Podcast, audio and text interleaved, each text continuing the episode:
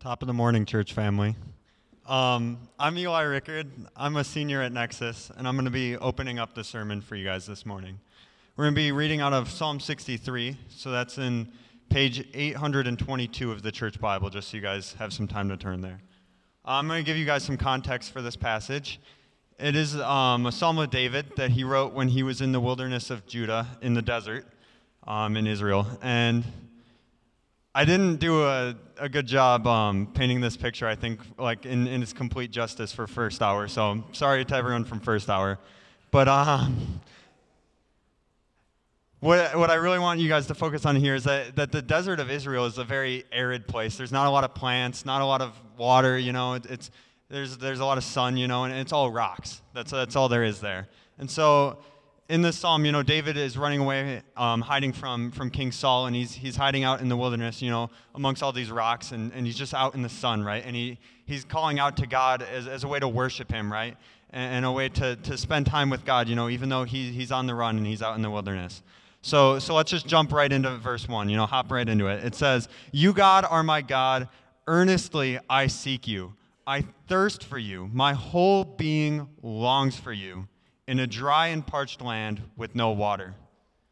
So obviously, we live in, in Midwest America. There's not, there's not really a desert here. Um, and we get, we get rain, although this year it's kind of been a drought. But I want you guys to picture a time when you have been without water, you know? Just like, just like David says here, he says, in a land where there is no water, right? So, an example from my life, I worked at the beach this last summer, and there was lots of days, you know, I was always outside in the sun, right?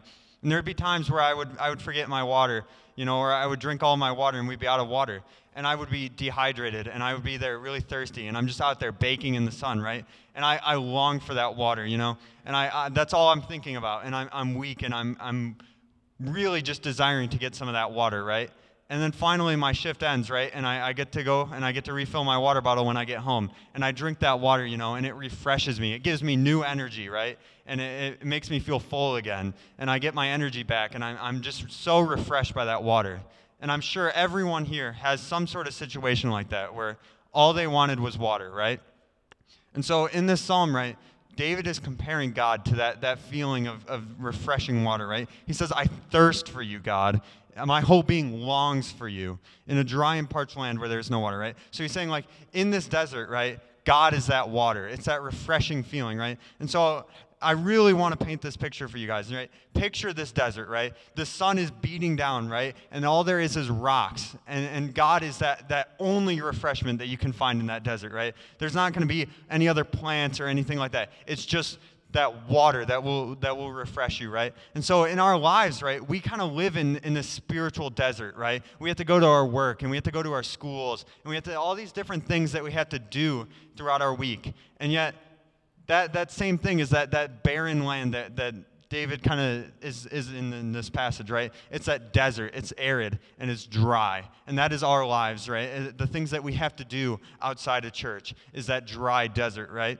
And the sun, it beats down on, on, on you while you're in the desert, and it's so hot and dry. And that sun is all the, all the issues in our life, right? Putting pressure on us, right? We a lot of times have our jobs, right? They, they put deadlines on us or give us work to do, and that really pushes pressure on us. Or school, you know, I have homework that I have to do, I have tests I have to study for, right? And that that puts a lot of pressure on me and it takes time away from that water, right? In, in some cases, it even kind of dries up that, that, that water, you know? But, but God, you know, and, and, our time with God is, is that refreshing drink of water that we can find, you know? And there's these places in the desert called oases, right? And it's, it's where there's the spring of water, and it's constantly full of water, and all the plants grow up around it, and it's green, and it's lush, and it's full of life. And that is, that is our time with God, right? And, and in that desert of life, we need to be seeking that oasis, you know? So the, the main title of the, the lesson today is What You Love is What You Will Worship, and What You Worship is What You Will Live. So I'm really going to focus on that, that loving and seeking part of this, right? That we should be seeking that water in the desert, right? We should be chasing after it. And that should be the one thing, you know, when you're in that desert, all you're going to think about is getting that water and feeling refreshed because, because, you know, your mouth will be dry without that water. And you'll, you'll be just all you can think about is that water. And that'll be what you're seeking, right? And so I really just want to focus on that point with you guys this morning, right? That David says, I thirst for you, God, right? He, all he wants is God. And, and in this way, he compares God to water, right? And, and if we look at um, a verse in John chapter 4, in 13 and 14, right? It's a story. He's at Jesus is at the well with a Samaritan woman, right? And she's she's refilling her water. And Jesus starts, you know, talking to her about about her life, right? And and all this stuff. And then he comes to this point where he says, Everyone who drinks this water from the well will be thirsty again. But whoever drinks the water I give them will never thirst. Indeed, the water I give them will become in them a spring of water welling up to eternal life, right? So he's saying to this woman, right? I am the water that you can drink that will fill you, and you will always be refreshed by this eternal spiritual water, right? You can drink all this water in the desert, right? And, and you can go to your well, whatever that is in your life, you know, that you think is giving you that, that refreshment. But Jesus is that only eternal water, right? And he will, you will drink from him, right? And you will not thirst again, right? As, as, as I want to paint this picture of the desert, you know, we may be wandering through that desert looking for water, right? and and we see mud right? And we're like well there's water in that mud. And we try to fill ourselves with that mud or that murky water right? And and that won't that won't refresh us. In fact that'll that'll probably hurt us even more. But if we find that oasis right that spring of water it will fill us and refresh us. And that there will always be water in that oasis. And that will be what will sustain us right and, and so we oftentimes, just like this Samaritan woman in the, in the story of John 4, right? She's just trying to fill herself with that, that water from the well. And, and Jesus talks more about her sins that she also tries to fill herself with. But, but Jesus is that eternal water. And that's exactly what David is trying to say in this psalm, right? That we need to long for Jesus with our entire being and thirst for him. And it's easy to say this, right? As I, as I come up here, I can say, yeah, you guys need to, you guys need to chase Jesus and, and seek him and thirst for him.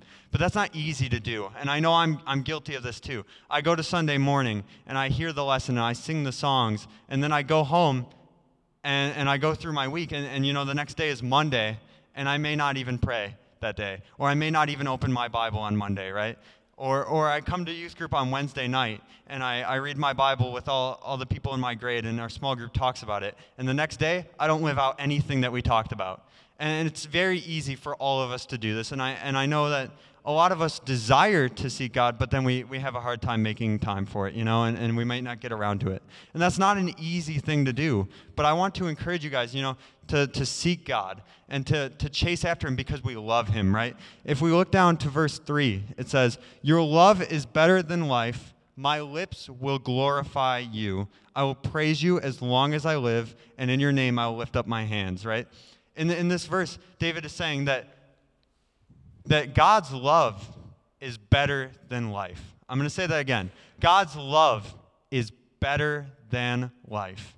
And so in this, he's saying that he's willing to wander through that desert and even, in a way, sacrifice his life to find God and to find his love. And then that comes from a desire to love back at God. You know, God loves us out of his all of his glory and power, right? He's willing to come down and love each one of us individually. And David is saying that in that he's willing to sacrifice his life to love back to God. And you know, because God loves him, he's willing to, to go out into that desert of life and search for that water and search for that oasis and that spring, you know? And, and we should be the same way. We should, we should be willing to say, God loves me. I want to love him back, so I'm going to seek him in every aspect of my life. I have a water bottle that, that I bring everywhere with me, right? And I, it's down at my seat right now.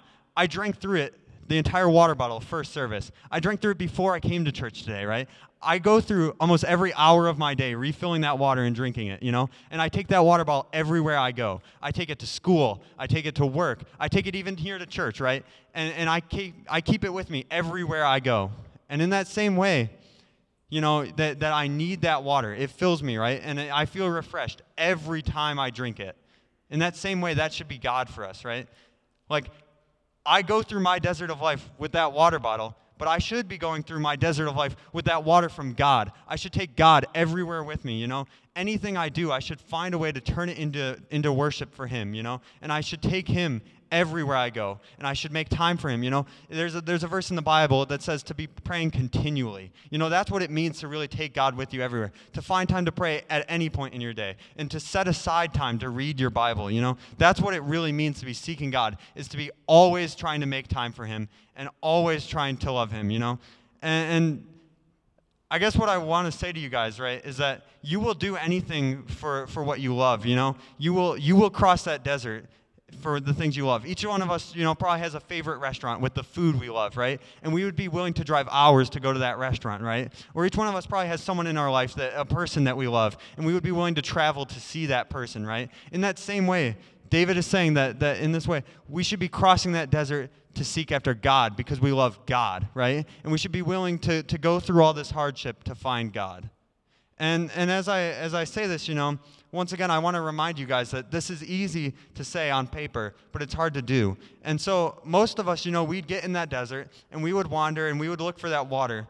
But uh, the longer we go looking for that water, if we don't find it, right, we're going to get weaker and weaker and weaker. When I don't drink out of my water bottle, I get weak and I get faint and I get dehydrated, right? And there's a point where sometimes some of us might just give up. We might just lay down and we say, there's no way I'm going to find that water. You know, and in our spiritual life, that might be we say, I can't find time to read my Bible. I'm too busy. I'm just going to only go to church on Sunday. Or maybe even, even I'm just going to watch church from home on Sunday because I can't even get out of bed to come to church, you know? And, and there's this picture I want to paint, you know, you see those dry bones in the desert, right? Of like skulls of animals and all that stuff. And those animals, you know, they, they became thirsty and eventually they just gave up and they turned into bones. And in the same way, we dry up and we become bones sometimes in our spiritual lives. And so, what I really want you guys to get out of this, you know, is as I introduce this sermon, right, I want you guys to be considering this. Are you letting yourselves dry up and become bones?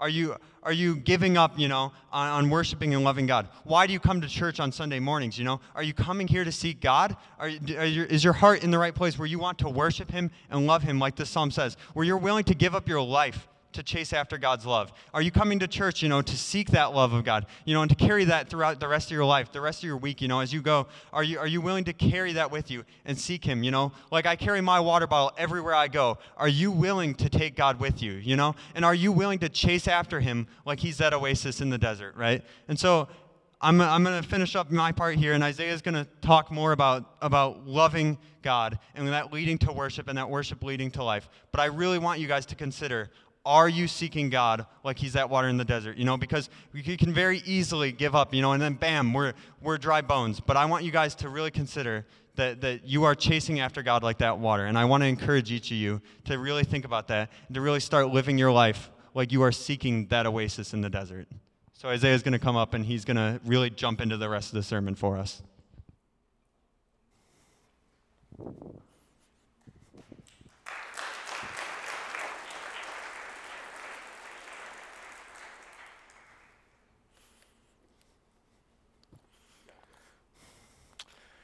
Top of the morning, church family. It is a pleasure to be here. My name is Isaiah Kirking. I'm 17. I'm a senior in high school, and um, I'm just really excited. So let's just let's just get this. Let's dive into His Word, into Psalm 63. So we're going to continue on that theme of why do we worship and why should we seek Him. Right? The answer being that because because we love Him. So this first point that we're going to focus on is what you love is what you worship. So when we look at David in this passage, you know, he's like Eli was explaining, he's in the wilderness, he's in the dry desert. And some, some things about David is that he was a man, and he was called man, a, a, man after God's own heart. And, and God, he, des, he describes David in Acts chapter 13. He says, I found David, son of Jesse, a man after my own heart. He will do everything I want him to do. So David was known. He, he did everything that God had called him to do, and he was following God. Yet he also made a lot of mistakes. But God still called him a man after, after his heart. In all of his sin and all of his good deeds, what set him apart was not how bad his sins were or how good his deeds were. What set him apart was that he made his life an effort, an effort to chase God's heart. So that, that, that draws in this piece of longing that he describes, right? He, in, in verse 1, he talks about how his soul is crying out to God, how it's thirsting for God, and his flesh is calling out to him. And, and David's longing, his crying out, is, is important to, to look at because he knew that in the desert that he was in, that God was the only thing that could satisfy him and bring him peace to his current situation. Right, so uh, something personal, right, right for me, like, and for, and I guess for some of my friends, like when, when new like forms of entertainment come out. It's like when music comes out, like a new song or album, or a new TV show or movie comes out, or a new game comes out that I can play with my friends. Like I, I get this like, I get filled with anticipation and excitement. Like I gotta stay up. Know, this comes out at, at, at 12, at 12 at night, I got I got to stay up till midnight and listen to this album. Or we need to go right now and buy tickets for this movie. Right? And, and I, just, I just get filled with this anticipation. Yet there, there are so many like there's so many chapters and books in the Bible that I've yet to read. And there's so much time in a day that you can spend getting to know God, yet I struggle at times to feel that same excitement, that same buildup, that same longing, like compared to when something, some new form of entertainment comes out. So, you know, are we, are we seeking are we seeking out our relationship with God? Are we allowing ourselves to be excited, to long to be in His presence? Right? Are our hearts, our souls, and our minds, are we thirsting and longing to grow and to know Him more? So I want to ask a question How deep is your desire? We often we get stuck in these patterns, these repeating patterns in our lives, and that we reach periods where we don't really spend time with God consistently. Kind of like with what Eli was saying about, you know, we allow ourselves to dry up. You know, are we uh, being aware of those times? Are, are, within these patterns, do we notice any sense of longing to get back to where we were? It's important to, to self examine, to see, to ask yourself do I truly desire God? Do I truly desire for Him to be everything in my life? Do I thirst? Do I long for Him? And another truth that is in verse 1 is that we are longing for a powerful God and for a holy God. The first thing that he does is that he, David, he cries out to God, claiming that God is his God. It is so true that God is for us when we are lost and when we are in need. And he is here. He is here in this moment. His presence is in this building. And what a gift that is. It's so easy to forget that God is with us in every waking moment and, he, and that He sees you and that He's personal you know, our, our hearts and our souls and our mind, we must acknowledge that He is real, that we belong to Him, that our relationship with Him is personal, and that He is our God. He, we we kind of we get caught up in this, this way of thinking as well that He is here when we are alone and sad and dealing with loss or emptiness, but we, we, we forget at times that He is here when we are experiencing the most success we've ever felt, when we are at the top of the world and we forget that He is with us and His presence is with us in that moment as well. We get caught up in the trap that God is here with us when we are in need. But like what he, he is, but what about when we're thriving? What about what about his hand? What about acknowledging his hand in our blessings? So how often do we ignore his presence? You know, there's just, we so often, we tend to forget that He's with us and we feel like we, we just, we don't need Him right now. I don't need to cry out to you. I don't need to acknowledge that you are my God because I'm okay right now. You know, it, it's essential to have time to just sit and behold His power and His beauty and His hand in your life. So, verse 3 is a very important verse because it says, Because your steadfast love is better than life, my lips will praise you. God's love is better than life. And God's love is who He is. God is love. It is in His character, it is in all that He is. He is love. He is the only true representation of what love is, because without God, there is no love. In this, in this book that I'm reading called Plain Theology for Plain People by Charles Octavius Booth, he talks about how how God's love is a compassionate love. It's a truly, he says that it's a truly wonderful love. And the more that we think about the sinfulness of our sin, the more wonderful the love of God will appear to us. And that is so true because His love apart from us is still beautiful and still wonderful. And then when you add that on top of how broken we are, it just shows us how much, how amazing His love is and how much we need it. And it's going to be so much more appealing, and we're going to long for it so much more because we realize that it's the most important thing in our lives. 1 John 4, 9 through 11 says, In this the love of God was made manifest among us, that God sent his only Son into the world so that we might live through him. And this is love. Not that we have loved God, but that he loved us and sent his Son to be the propitiation for our sins. Beloved, if God so loved us, we, ought to, uh, we also ought to love one another. So, God's love is a love that is beyond us. We didn't choose this love, we didn't ask for this love, and there's a time in each of our lives where we felt like we didn't need this love. And yet, through all of our sin, and He gave us this gift this compassionate and unconditional and this undying love that we can depend on each and every day. So, I want to ask you a question What do you love? Because it's, it's important to know what you love. Because hear this what you, what you worship is a direct result of what you love. So, what you worship in your life is going to be a direct result of what you love the most. An example for me is that I love music a lot, like listening and playing music to the point where I confide in it when I feel opened or exposed or insecure. You know, and at school I walk around with my headphones in, tuning out everybody else, just so I can be in my own little world, right? So I can feel that confidence. I need that one song to make me feel better today. Right, but th- that, is, that is wrong.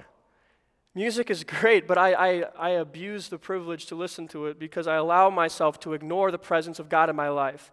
And I just make everything about me. When we look at what real love is, it's an expression that, that needs to be fulfilled. C.S. Lewis, he puts it great. He says, It's not out of compliment that lovers keep on telling one another how beautiful they are. The, the delight is incomplete till it is expressed. What is the point on, on, on saying how amazing or how beautiful or how wonderful something is if you don't do anything in your life to prove that, to show that you really mean this? Because when you love something, it's going to play a role in your life. That's exactly what is going on in, in Matthew 22. We are, we're called to love God with our entire selves, with our heart and our soul and our mind and to love our neighbor as ourselves. That requires all of who you are, that requires that to be your number one priority in your life. You know, the way like I feel on a day where I've misplaced my headphones and I'm walking on, around school like, oh, what do I do? Like I feel so weird right now. I don't know what to do with myself because I don't have this, this thing that I use every single day to make me feel okay. You know, that, that, that longing for I need this is how we should feel about God. When we're straying away from Him, when we're far from Him, we should, we should have that moment where, where is this? And you're looking within yourself and you're like, why is this not here in my life? Because we know that it, we should be craving the presence and comfort of God because no matter how your day goes, you can be secure in the fact that God's love has a hold on you. And there's another thing with love that we don't always love things that are deserving of our everything. We don't always love things that are deserving of our everything. We place security in things that are, that are temporary. You know, Matthew 6, it talks about not storing treasures up on earth because moss and rust will destroy it and it will fade when the earth is gone. It says instead to store your treasures up in heaven. And, and why, would, why would you do that compared to all, all the great things that we could have here on earth for the time we're here? It's because God is different. God is the difference. He is everlasting and He is just. And His love is so clearly reciprocated in each and every one of our lives, and there's no questioning whether or not He loves you and the love that you give Him in return, that crying out to God is also never wasted or misused by Him. His love is constant. It's a river that flows that even the coldest of winters can't freeze over. That river just flows through your entire life for you. You have to ask yourself is that enough? Because until His love is enough, nothing else in your life will be. In verse 5, it says, My soul will be satisfied as with fat and rich food. Right? So is your soul satisfied in Him? Are you filling your heart and your mind and your soul to remember how fulfilling His purpose and His love is? His love is never failing. It's a love that has conquered the world, it has conquered death, it has conquered sin. When comparing that to anything else in this life, what can compare to that? And there are times where I become unsatisfied with God.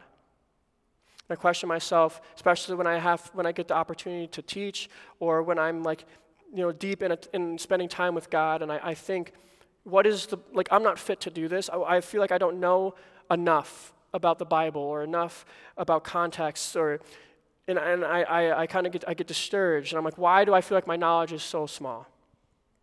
You know, at times these thoughts they, they drive me away and become unsatisfied. Um, and so I'm, I'm going to reference the Karate Kid for a minute. In this movie, Daniel, who's the Karate Kid, he's, he's anxious and he's worried because he feels like he doesn't know enough about karate. And his teacher, Mr. Miyagi, tells him how valuable it is to grasp one concept well instead of knowing a small amount about a lot of things. And he, he tells him to trust the quality of what you know and not the quantity. And when we think of that in terms of our faith, how sweet is it just to know the simple fact that Jesus died on the cross for our sins and offered us the gift of eternal life? Because that is enough. On top of all the knowledge and all the wisdom you could have, just knowing that is enough to live forever and to be in love with God and have a personal relationship with God. And that is how you find satisfaction by just accepting and believing and trusting in the truth that is in the salvation of Christ. And when our hearts are satisfied, we bring God the most glory.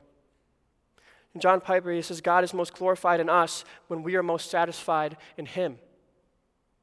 When we are unsatisfied with His gifts and with His love, we, can, we fail to notice Him, we ignore Him, we forget. And his role, his role in our lives, it becomes suppressed. We fail to glorify Him in our lives and in our hearts because we're so caught up in the dissatisfaction that is truthfully, truthfully just rooted in our own blindness to what He's doing in our lives. So when we preach His love to ourselves and embrace it, we become satisfied. And we, glor- we bring glory to Him in our hearts. And, to, and we bring glory to Him in our lives through the way that we love people. when we find satisfaction, we begin to live differently which goes into our second point today, which is what you worship is what you live. So, verse 5 shifts from being satisfied to praising with your mouth. You know, that idea gets repeated in this text. It's this idea of praising God with our lips and with a joyful lips. You know, I, I often kind of I kind of struggle with things I say, with words that come out of my mouth, and I fail to see the value of, of some of the things I say, whether they're good or bad. And you know, I, have come, I've come to realize that I like to think of it as like our words are like arrows, and they're, they're being shot directly from our heart, right, out of our mouths into people's ears. Because what we love, what is on our hearts, is what's going to come out of our mouths. You know, our, our actions, they should, they should be a direct result of what we worship. The things we say should be a direct result of what we love the most. Because when we are satisfied with God, when we come to realize that He is better than life, we speak, we pray, and we worship, and we live differently. When we come to realize that He is better than life, we speak, we pray, we worship, and we live differently. You know, praise to God, it, it, should, it should be this vibrant action that flows from our hearts. This, this clear image that this is what I love. This is what's important to me. This is what means the most. You know, we're also called to like to lift our hands in his name, to allow your body to be a vessel for praise. And the special thing about worship is when we worship God, every aspect of our lives becomes worship. Colossians 3:17 says whatever you do whether in word or deed do it all in the name of the Lord Jesus giving thanks to, God, to God the Father through him. What great joy is there in knowing that what we do every day has meaning because we bring glory to Him through those things. We're going to touch on that again in a minute because this verse 6 kind of flows into, it, into this. It's, it reminds us, David reminds us to be intentional with how we live, to be refreshed daily by His word and by who He is to meditate on Him. Right, 6 and 7 says, When I remember you upon my bed and meditate on you in the watches of the night, for you have been my help, and in the shadow of your wings I will sing for joy. Right, our relationships with God matter. We need to come to Him with hope that He is our everything. And, and David explains that God has been there, He has been His help. That's why it makes, that makes the most sense for him, for that to be the only thing he calls upon when he's lost. In, in verse 8, it says, My soul clings to you, your right hand upholds me. So cling to God, not to religion. Cling to God, not to religion. Because clinging to God is clinging to the personal, intentional, constant, unconditional love that is found in a relationship with Jesus. Psalm 119, 47, and 48 says, For I delight in your commands because I love them. I'll reach out for your commands, which I love, that I may meditate on your decrees. Right? When we cling to Him, to who He is, we, we fall in love with Him. And we fall in love with His commands. And we follow what He says because He is our everything. Loving God with your heart and your soul and your mind is an understanding, but it's also a call to action, to live with intention. God has created us so uniquely. We are, we are creative, we are smart, we are inventive people. And it's a privilege. We're back on this, this concept of everything is worship because you can use everything that God has blessed you with to praise His name. You're clinging to Him, now you can live for Him. Everything, when done with the glory of the Lord in mind, becomes worship. Right? Worshiping God gives value to things that, by, that by themselves are vanity. He gives meaning to things that you think are meaningless. You know, we get caught in this cycle of doing the same things every day. Right? Going to school, going to work, all this feels pointless. Why am I here?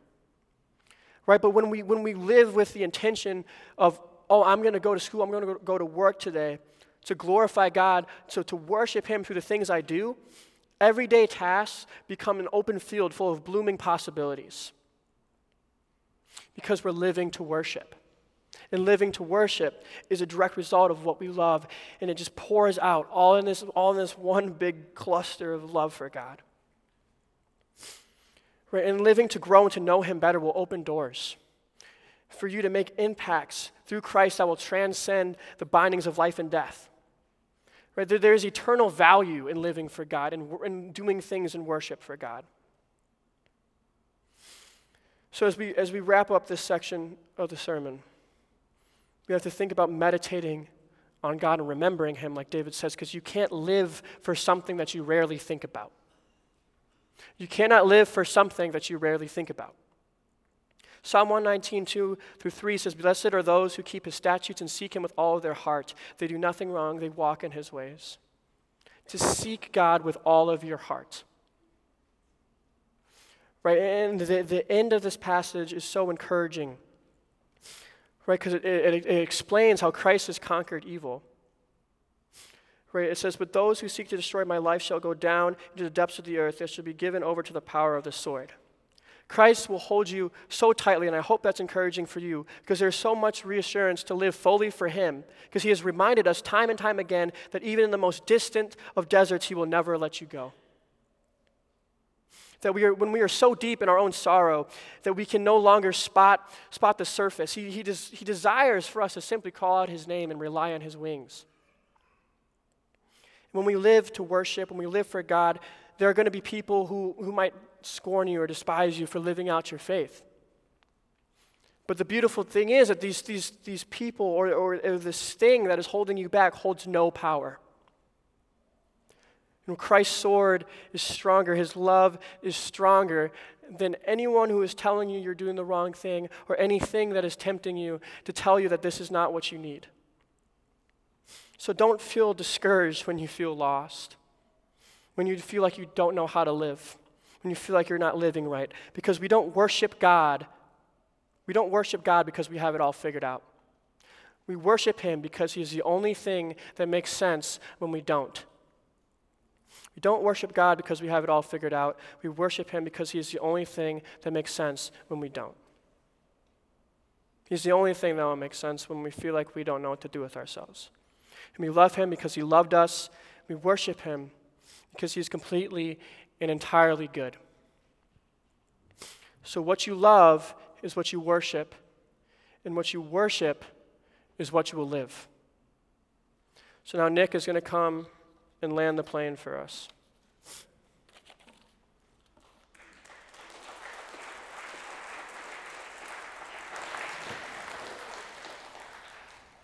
Uh, top of the morning, church family. Um, so, what you love is what you worship, and what you worship is what you live. So, Isaiah and Eli did a really good job with this, and they hit a lot of all the good things. But there's four really big takeaways. Um, the first one is recognize what you love. So, your desires, they'll show what you love because you'll be craving and you'll be wanting what you love. Are you wanting others to approve of you, or are you wanting Christ? Are you wanting to learn to love more, or are you wanting to live your own life and just be who you want to be, right?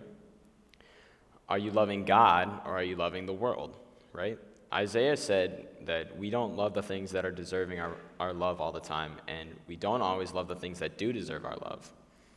So, like, if we're loving the things that don't deserve our love and we aren't loving the things that do deserve our love, our love is like, it's misplaced, and you have to recognize, like, where your love is going so that you know where it should go. Um, and then, like, if you're not saved yet, um, you're like that story in Matthew 18, right? This shepherd, he was counting off his sheep and putting them in the pen, and he had 100 sheep, and he counted off 99, and one was missing. So he left all the other sheep there, and he went and he went searching, and he searched all night, and he finally found this, this lost sheep, and he saved them. And then he brought him home, and they like he celebrated, and he had this party because this lost sheep was found. Right? We are lost sheep, and God is that shepherd, and He comes and He saves us. So we have to trust Him and we have to follow His voice and accept His love, right? He died for us. He loves us so much that He, he sent His Son to die. Like this perfect God with this perfect Son, like He just sacrificed Himself for us, uh, these sinful, terrible people, and He saved us. Right? We can't be giving up on being found, right? Like Eli said, we need to be seek, seeking that living water of Christ, right? We can't just push it aside and just lay around and just hope that maybe God will pick us up because we need to seek Him because we, we need to love Him. Right? And then on the other hand, are you saved? That's my second point. Um, you should be striving to respect and reciprocate God's love. Right? We need to be like thanking Him and stuff. And recognize and respecting it starts with recognizing it. So, like, what has he done for you? Like, you need to examine, like, the Bible and the world around you and, like, what has Jesus done, right? Like, first and foremost, the thing that matters the most is that he loves you. Like, like I said, this perfect, holy God loves this terrible sinner. Like, polar opposites, and he loves you, right? And because of that love, he died for you. He sent his son to die for you, right? And then because he died for you, he cleansed you, right? He took your heart that was full of darkness and sin and he turned it white as snow.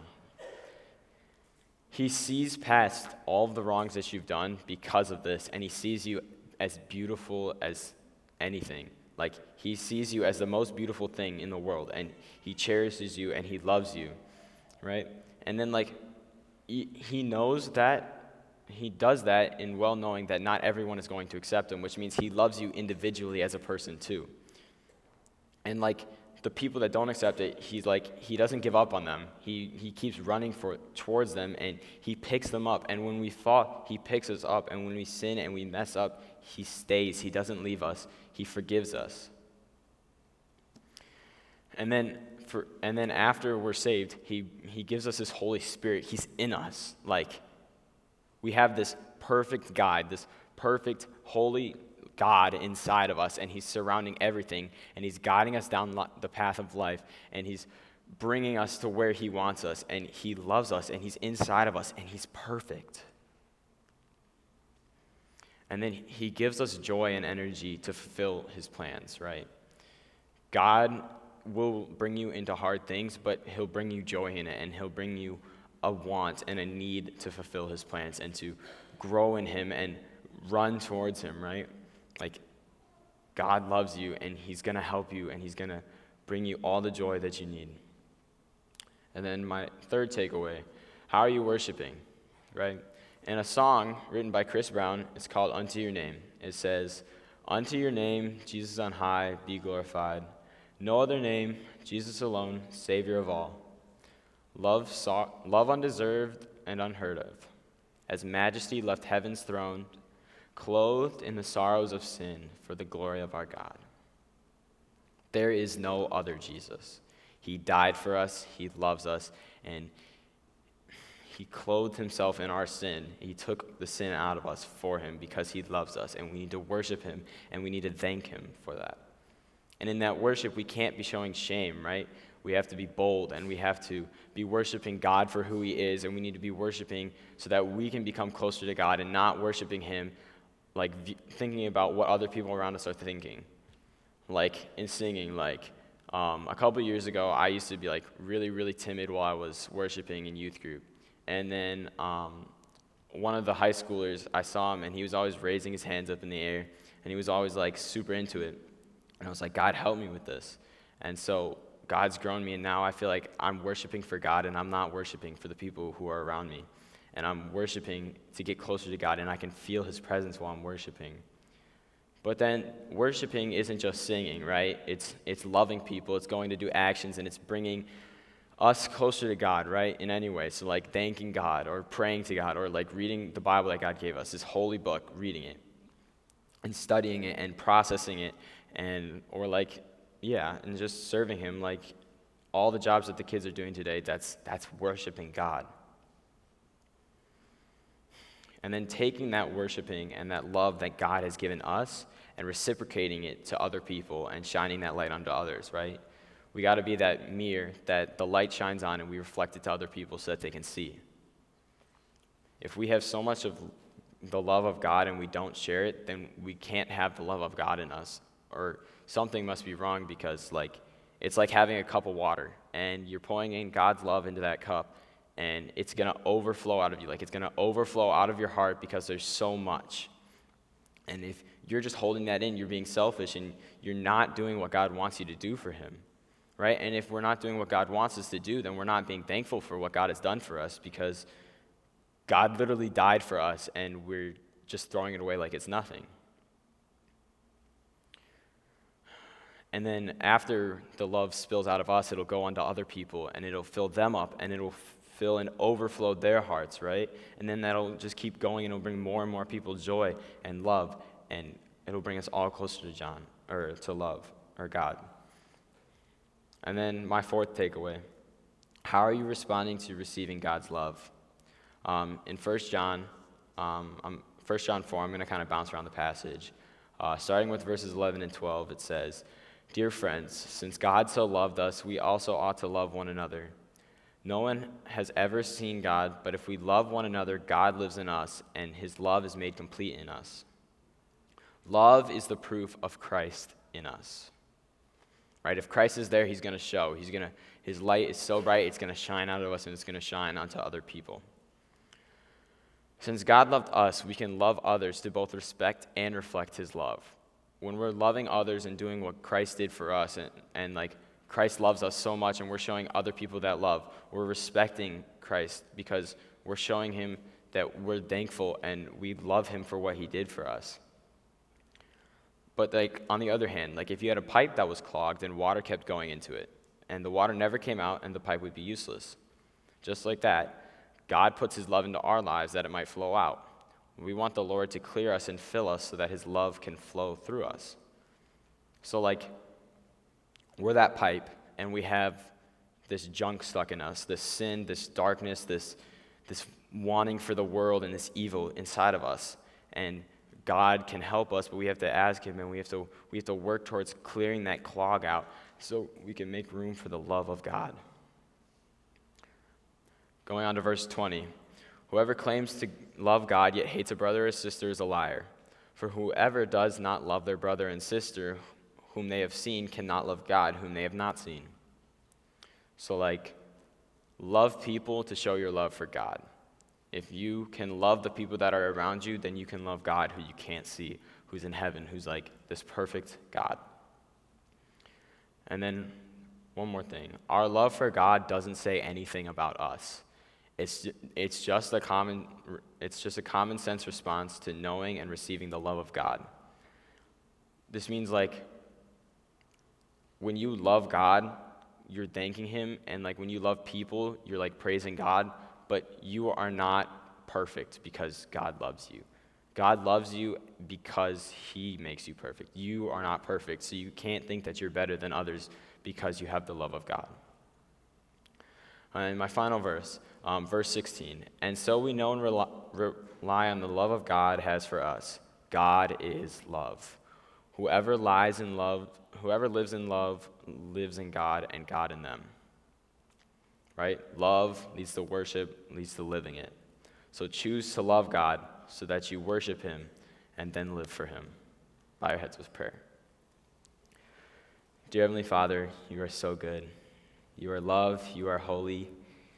Help us to love you and love others. Help us to know that it's you and not us. Help us to stay focused on you. God, I pray that everybody will take this message from today and take it to heart and grow from it. In your name I pray. Amen.